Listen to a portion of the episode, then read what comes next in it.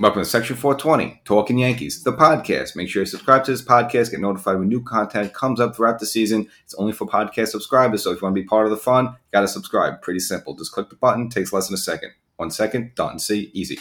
So, um, with the Angels recently, you know, coming to town, again, Yankees uh, swept them in all three games, and of course, with Shohei Ohtani, kind of the featured uh, Angel star there. Of course, you know, Mike Trout's not to sniff at as well, but of Ohtani, of course, is always the uh, the mystery of the Japanese ball and he's getting he's quite unique in that he's almost a Babe Ruthian type player, where uh, not only can he pitch, even though the Yankees beat him up, but, but overall he is a good pitcher. But of course, he's also a powerful lefty bat as well, so kind of has that uh, uniqueness uh, that you just don't see anymore in today's players. Again, kind of the Babe Ruth of uh, the modern age.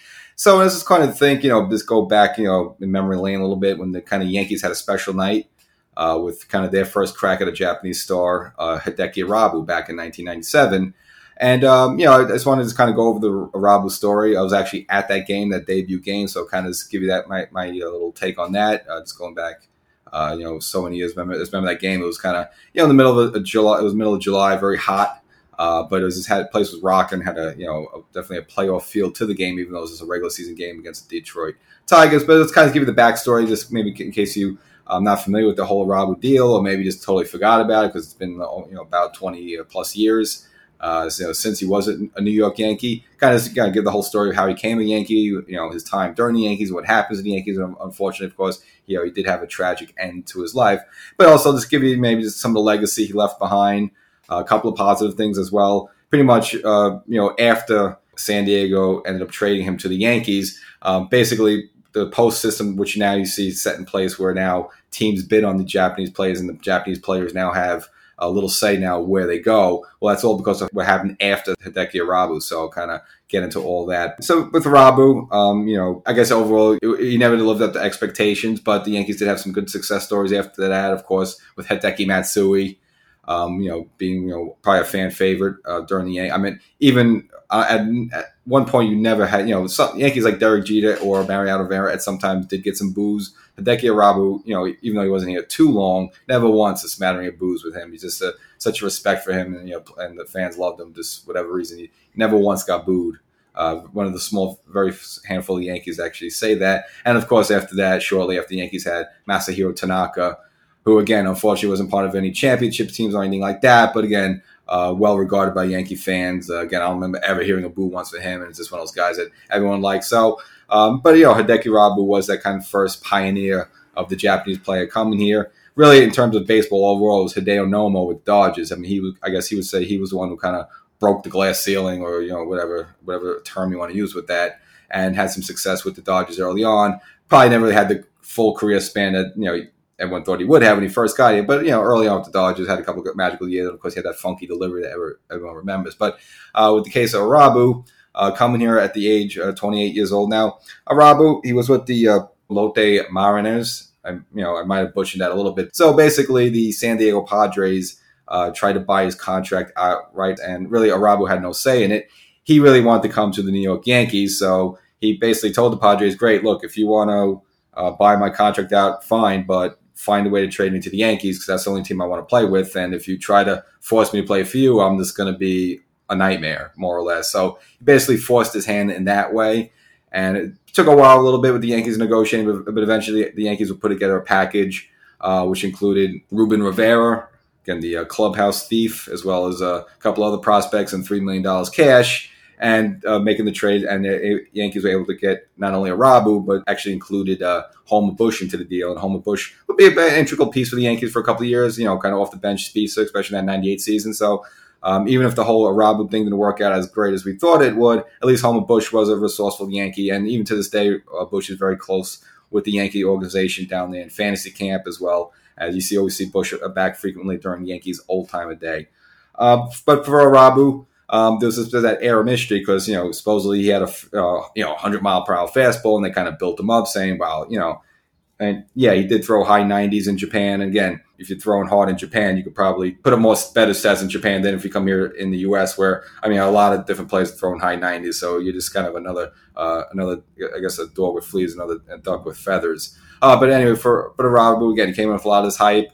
Suppose again, he throw 100 miles per hour. They made a big deal about it. And they built him up so much. And of course, you know, a lot of anticipation for him to join the New York Yankees. Now, this was in 1997. And of course, now the Yankees had just won the 1996 World Series. They were kind of top of the world. Um, the team was just as good in 97. Then you figure, wow, add this guy, Rabu, and is this going to be, uh, you know, one step further? So Rabu uh, came to the Yankees uh, mid-season, had a couple of few warm-up games in the minors, and then it was July 10th, 1997, where he made his debut at Yankee Stadium. Now, a little backstory to this. I ended up going to the game, as I mentioned at the uh, top of this episode. Now, for whatever reason, I, I, can't remember the details, but for some reason, I think my uncle had like eight seats to this game, and something happened where I don't think he was able to go. So he kind of gave all the seats to my dad. So my dad had like seven or eight tickets to this game. Um, so, of course, I went, he went, probably invited, but I, I don't remember who. I, I'm sure other friends came. I can't remember who was there in total, but there was like seven of us, seven of us total. Now the tickets were broken up a little bit. Like four of us were sitting in one section, and three of us were sitting in another section. I remember sitting probably back then what was called the tier reserve. Again, that's the old Yankee Stadium uh, tier reserve. So that'd be like the first base. So it was on first base, basically behind first base, but all the way up. I'm talking about probably in the last row. I was way up there and the stadium was absolutely packed. Now, normally, again, a game against the Detroit Tigers, uh, kind of a midweek game, you'd figure, you know, maybe only 20, 30,000 people would be there. Maybe, maybe I'll say 30 or 40 just because the Yankee, you know, were a championship team. But with all the buzz with Irabu, the place was packed, sold out, uh, just about a, a capacity of about 52,000. And again, a real buzz in the air that uh, for a regular season game, I don't think I ever experienced before, and I can't remember experiencing ever again. So whatever you want to say about Irabu in terms of overall maybe somewhat of a failure, that night was absolutely magical. Again, I don't remember a regular season game with that much buzz to it. Um, I remember they were selling T-shirts in the stands, all different Irabu T-shirts, and of course, after every strikeout, they would put up some, I guess the whatever the Japanese version of a K is, put you know they would hang that up. It was just a, a great night, and for Rabu himself, um, you know, for a debut, not too bad. So six and two thirds innings, had nine strikeouts uh, two earned runs, five hits, did issue four walks, and on 99 pitches, and went into the seventh inning until eventually Joe Torre came out to take him out of the game with nobody on, and of course he got a heroic standing ovation, and you know the place was just absolutely just bonkers after every strikeout. The place would go nuts.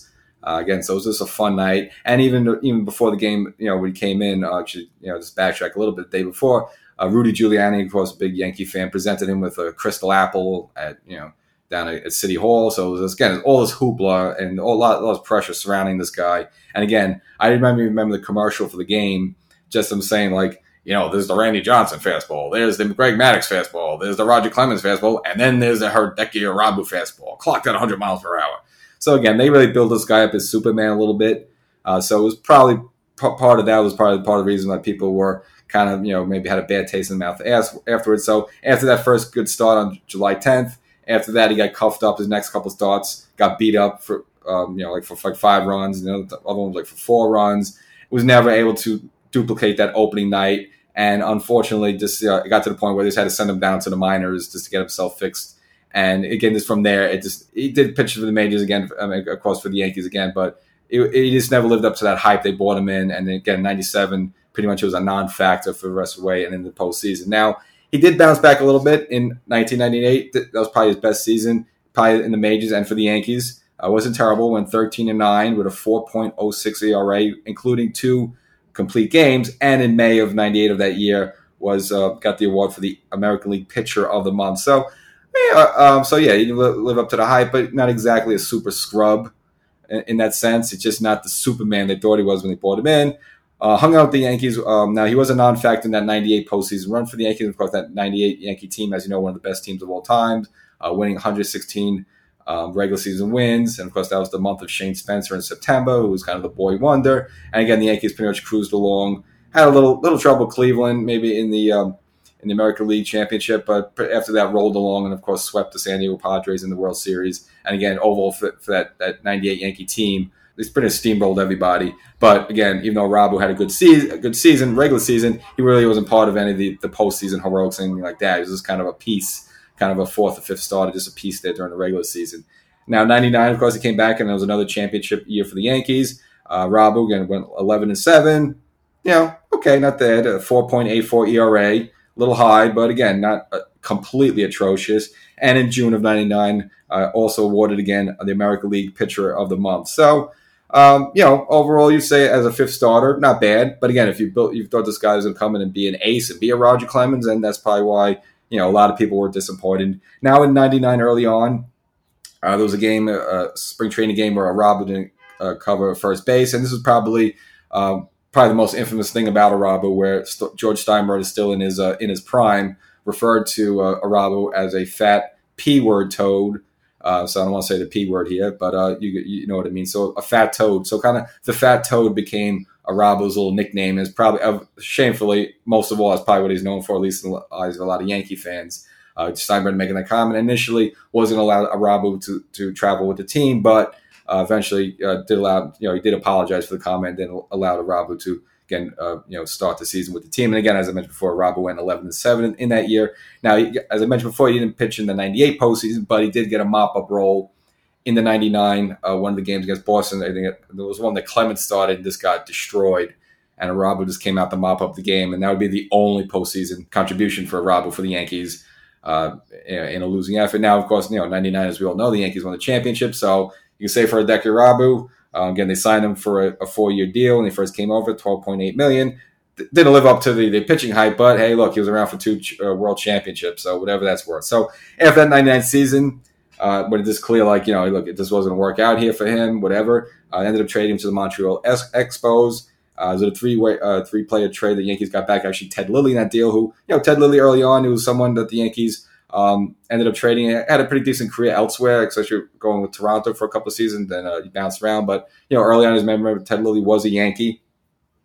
Probably Lilly's probably most infamous moment with the Yankees was serving up in a massive bomb uh, to Barry Bonds when the, the, Giants came here and visited in the league game. I think Yankee Stadium was like one of the few stadiums that Bonds didn't hit a home run in, and he just smashed, you know, uh, smashed a a shot in the upper deck right field of Yankee Stadium. So that's probably Ted Lilly's little Yankee moment there. Uh, but as for Irabu, again, pitched a couple of seasons with the the um, Montreal. A lot of hurt a lot of times. Wasn't that great. Uh, 2002 ended up signing with the Texas Rangers, uh, and they actually signed him as their closer. So even though he was a, pretty much a starter for most of his career, uh, signed him as a closer. Had 16 saves for you know kind of a team that wasn't that good. Ended up leaving the states, went back to Japan. Uh, 2003, uh, pitched for the Hanshin Tigers. Uh, and, in a, and in a exhibition game in 2004, um, you know, it was a I think when Tampa visited um, Japan, and that was the year when the Yankees in Tampa, if you may remember, uh, played actually their first two games in Japan. Uh, if you may remember, that's when when A-Rod joined the Yankees. But uh, in an exhibition game even before that against Tampa, uh, Rabu pitched uh, against those Rays. So it was kind of his probably his last taste of facing Amer- uh, American League, I guess, Major League uh, hitting. And then from there, unfortunately, Rabu kind of fell off the wheels a little bit. Uh, uh, you know, kind of you know was in and out of baseball. Uh, 2008, uh, got you know got caught in a bar fight. So basically, what happened is he thought that some restaurant was like stealing uh, his credit card. He got to a fight with somebody, got got arrested in there. Uh, did try to return to uh, semi Pro Bowl for Japan in 2009. Then you know left that, went back to California. Um, had a DUI arrest in California in 2010, and then unfortunately in 2011 uh, they found him in, uh, his home. He actually ended up hanging himself.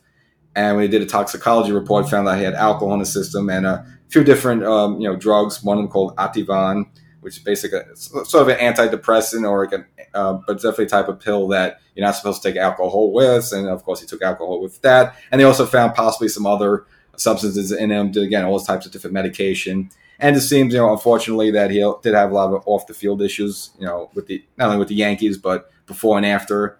Uh, supposedly, you know, he was really nasty to the um, uh, Japanese press back in the day, and supposedly there was one situation where he confronted, a, um, I guess, a video camera reporter who took some footage of him making some comments that he didn't want out there. Basically, I suppose he grabbed the camera and like smashed it. Uh, then he had some situations where, uh, you know, he would just overeat sometimes. He would go on drinking binges, and even when he was with the Yankees, supposedly he smoked uh, between innings a lot of times and just you know, of course after he was done with baseball, just smoked like a chimney all the time. Um, so it just seemed like it was very you know had some discomfort there. We don't really know the full situation, uh, but shortly before he did end up committing suicide, his wife and kids did leave him. So he probably had to deal with that, and again, just the depression of that, and taking all these anxiety pills and whatnot, and just kind of having uh, you know some a lot of disappointment in his life. I guess I guess that was too much for him. and he had kind of a weird upbringing. So his father was like a military airman. Uh, the the father basically took off for a while, and then the mother uh, re, uh, remarried with another Japanese guy. So even though it wasn't his kid, you know, I guess that's where he got the last name Irabu from. Um, the Japanese guy kind of raised him on his own, but I guess Hideki never really felt at home in Japan because he was kind of half American, wanted to play in America, but didn't do too well here. And then he went back to Japan, so felt like he never really had a home. So again, a lot of conflict in his life. But again, if you want to look back to his contributions, um, again, after that post, the, they created the posting system, which we have now when the Major League Baseball teams look to bring in a Japanese player, where now they have the posting system where you have to, you know, I guess you have to pay a certain fee with the team to negotiate the rights. And again, the Japanese player has um, a say in where they get to go. Whereas back then, San Diego just outright bought Irabu's contract without him having any input. So if you want to look at the legacy of Irabu, he was one of the first players to sort of pioneer to have a system in place where okay, if a, major, if a Major League Baseball team is going to purchase the contract of a Japanese player, at least the Japanese player now has some sort of say of where they get to go. So I guess, you know, if, if Irabu maybe didn't have a great baseball career, at least, you know, he kind of paved the way for that. And then afterwards, you know, in the years to come, you would have, uh, you know, the Ichiros of the world, the Daisuke's of the world, the Ohtanis of the world,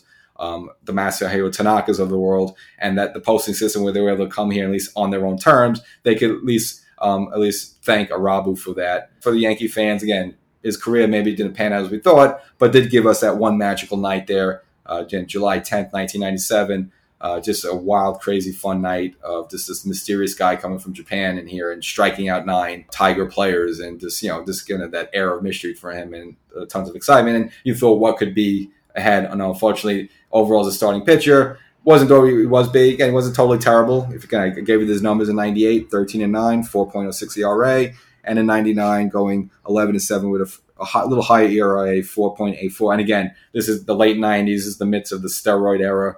We have, you know, this is literally 98. That's when you had the Hope McGwire Sosa. Of course, Bonds will dabble at it later on. But, you know, we had a lot of offense. So to pitch an, an ERA under five isn't exactly terrible just during that era.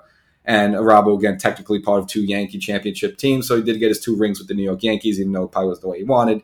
So a lot of ways to look at Irabu. So I just kind of want to look back at that uh, just again, I just remember going to that game and just having a good time. And I really was rooting for Robo. I would hope you know he'd really pan out here, but unfortunately, this wasn't the case. And again, it seemed like he just had a lot of off the field problems as well, and psychologically and with family and all that stuff. And unfortunately, again, uh, he, died in 2011. So, um, so that's a Hideki Robo story. I hope you like it. Again, hopefully, maybe just some jog some of the memories you had. And again, maybe you're a very young Yankee fan and you never heard of the Robo story. And well, here it is.